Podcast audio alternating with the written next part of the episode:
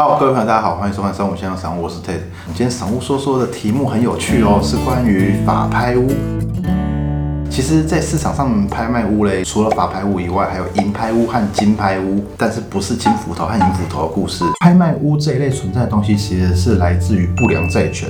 法拍屋来源除了抵押不动产以外，有些可能是离婚诉讼、分家产办分割而变成法拍屋哦。我们在有一集谈就是买房贷款外挂那一集里面有稍微提到一点，就是买房之后会贷款，银行就是我们担保品。在贷款的时候，我债权人是我银行。拍卖屋这些产生叫做不良债权，我买了房子，但后来我可能因为一些个人状况，我缴不出贷款来。买房子贷款的时候，都是拿我们的所有权状去抵押在银行那边，它债权就是银行。法拍屋基本来源，当所有权人一直没有还钱的时候，银行可以依一个叫做强制执行法，可以去法院申请拍卖你的抵押品变成现金，然后去还他钱。这部分是大家最熟悉的法拍屋来源。当然，不良债权除了一般的银行贷款，其实有所谓民间借贷、二胎、三胎。那我们先讲法拍屋除外，就会有个金拍屋。其实金拍屋它就是法拍屋，只是说这个执行人还有拍卖卖场是不一样的。法拍屋顾名思义就是由法院来执行拍卖，而金拍屋嘞是由金服单位来执行拍卖。金拍屋和法拍屋大概的概念是差不多的，只是它最后在点交的单位是不一样的。那金服公司就是台湾金融资产服务有限公司，他们公司不是说全台湾都有，只有分布在某些地区。没有金服公司的地区，它相对它就不会有金拍屋。接下来我们来讲银拍屋，就是由银行来执行这个拍卖流程，就是银拍屋嘛。它其实哎，照字面上来解释都很容易。那银拍屋它当初的起源呢，我稍微查一下资料跟大家说一下，是二零零一年七月二十八号，由花旗银行委外委托一个戴德梁行，他们在台南首次运用举号买牌，并且以口头公开竞价的方式，举办了国内第一场的不动产拍卖会。听说当时是引起热烈回响，一共三十一个物件，成功卖出去了二十个物件，也为整个银拍屋开拓一个新兴的市场。那这个银拍屋跟金拍屋和法拍屋的差别呢，主要是在于说银拍屋它是比较没有产权疑虑的，待会我会跟大家分享这个产权疑虑是什么。了解了法拍屋、金拍屋、银拍屋的定义之后呢，那我们来说他们各自的优势和劣势。那我们分几个项目来讲。那基本上法拍屋和金拍屋他们比较类似，他们拍卖的产品所有权都还是属于债务人，所以他们顶价上面会有一些疑虑。但是银拍屋的话，它的所有债权就是属于银行，那银行会把它弄得干干净净给你。银行在台湾是属于特许行业嘛，所以他们在做事情的时候会稍微小心一点。在底价的部分呢，法拍屋和银拍屋他们就是各自去定定底价。基本定定底价都是由他们自己单位的估价师做一个合理的估价，就是比较接近现实行情。但银拍屋的话，就由各个银行他们自己去拟定。投标金额的部分，法拍屋和金拍屋都在他们投标的底价两成到三成之间，而银拍屋的话也是由各个银行自己决定。尾款期限的话，一般法拍屋和金拍屋都是在得标期日内要一次缴清尾款。而银拍屋的部分呢，他们自己是银行嘛，如果他们找到一个新的买家，那他们还可以把钱继续借给他，继续做他银行生意。你付了头期款之后，他还是可以提供部分贷款的。那在我们资讯取得部分嘞，法拍屋就是法院公告嘛，金拍屋就是在金服单位它会公告，性质都很像，就是单位不同啦。那我们接下来讲一下最大优劣势区分。法拍屋最大优势嘞，就或多或少的听到哇，法拍屋买到八折价还是六折价，有没有？法拍屋的金额一定是比大部分便宜，因为法拍屋会有分，就是一拍、二拍、三拍。法拍屋的一拍他们会是估价师定出来，比较接近公告性质的。那这个时候大家都不会去买，如果在这边买没有比较便宜的话，没有必要冒这个风险。但是二拍的时候它是打八折，那三拍的时候就再打八折的八折，在第三次的时候它就会到差不多市价六点四折。这个时候就开始很多人杀进场啊！我用六成、七成甚至八成的金额买进来，但我用九成或九成我的价钱卖出去，我赚中间的差价。那待会我们会讲它的风险。很多投资客是觉得说，哎，这是最有空间的一段。如果法拍屋买来自住的话，当然是买到便宜的来住了。不过就真的比较少人这样子。法拍屋它还是有它存在的风险和劣势。第一个是你的自备款要足嘛，就底标的两成，你要准备至少两成，后面八成你也是要有十足的现金，而且是你得标内其实就要缴清哦，你一定要付清哦，没有付清就等于什么都没有了。所以如果是首购主要买法拍屋的话，一定要先跟自己的银行确认，就是先作为代垫。那有些银行可能愿意配合，有些银行不一定愿意配合。第二个，它会点交问题。一开始我们有讲到，就是二胎、三胎这种第二债权人、第三债权人。比如说，我一间房子一千万，那当初我银行贷款只有四百万。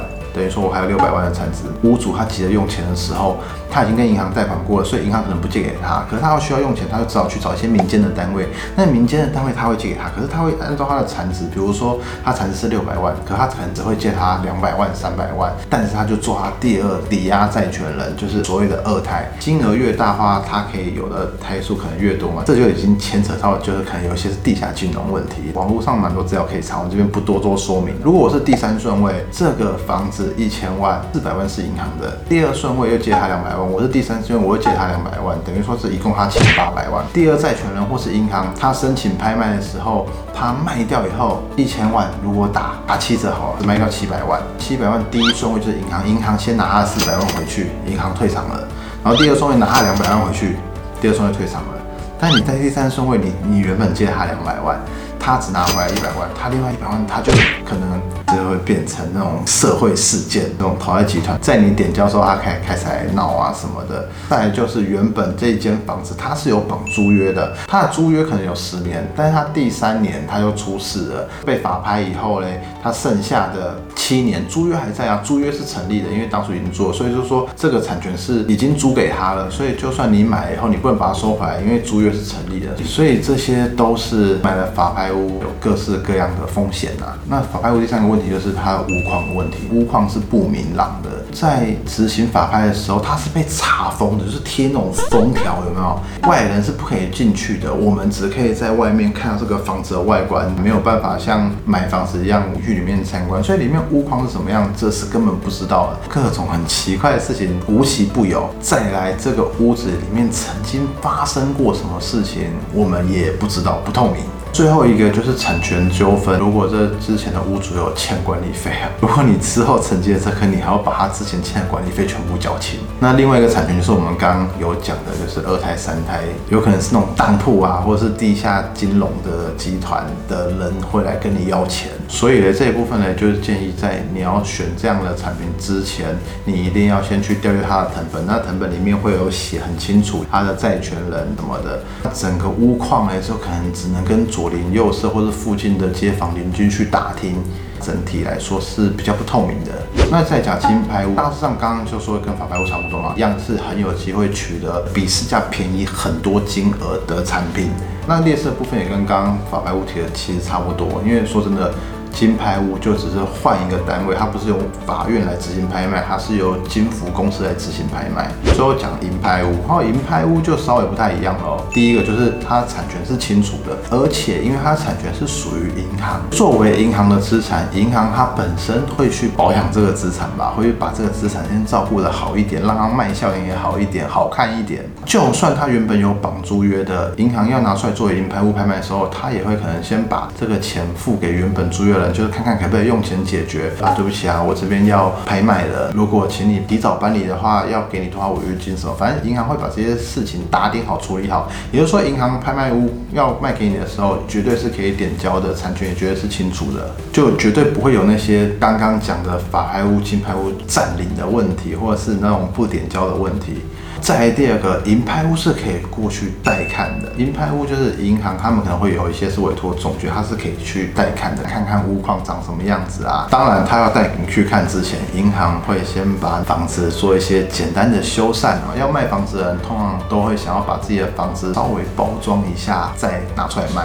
营拍屋的投标金额会比较低，它、啊、基本上可能六万到十万块就是它的投标金额了。那你只要把六万到十万的这个银行本票缴纳作为保证金，拍卖公司查证以后，你们就有这个资格去竞标营拍屋了。其他的部分呢，每家银行他们有每家银行的规矩。那最后一个刚刚也有提到，就是他们本身就是银行了嘛，所以贷款完全没有问题。一开始你的投标金额相对低以外，后面只要备齐你的头期款，那贷款部分银行都好商量。其实他们只要找到好的条件的买家，他们只是想要把他们公司的资产变现而已啦。那营拍屋有哪些缺点呢？因为营拍屋是采公开竞标，就很像，对，我加多少加一万，我加三万什么的。不同于法拍屋和金拍屋，他们是用密封投票方式，就是想要买法拍屋的，大家各自心里面有一个价，最后当然是价高者得。我不会知道别人出什么价，我也没有什么其他的机会再跟人家当众对决，说我喊八百万，但你喊八百零三万，因为我再加八百零三不行。我一开始送出去的那一个密封投标的投标金额就是决定了这个事情，也不好说，不知道标不标得到。但是银拍屋它是公开喊价，可能会喊到原本市价的八成五、九成，甚至九成多了。所以简单的总结来讲好了，银拍屋就是会比较贵，应该会比法拍屋和金拍屋来的贵。这支影片之后呢，我们有一个很好玩的企划，我自己的房子，我本身买的房子是跟华南银行做贷款的，但是我没有要宣传华南银行的利息有多低，就很普通。我们联络了华南金，我们要去参观他们正在拍卖的银拍屋，我们拍一支开箱片给大家看，顺便跟他们 Q A 一下，因为是属于中古屋嘛，中古屋的屋况啊，该注意什么更多的事项，到时候会分享给大家。其实今天我有很多东西我没有讲到的，今天的节目算是法拍屋比较入门篇，因为它牵扯的是很细很深，其实不动产都一样。那今天就是先给大家一点概念啊，之后有兴趣的朋友们可以在底下留言，那也可以去我们开了 F B 的讨论区，大家可以在上面两三人交流。好，我们今天的播报就到这边，谢谢大家的收听。喜欢我们播报和喜欢我们节目的朋友们，记得订阅我们以及 YouTube 频道，或是加入三五线上赏屋脸书的讨论区，大家在那边可以良善的互动交流。大家再见，拜拜。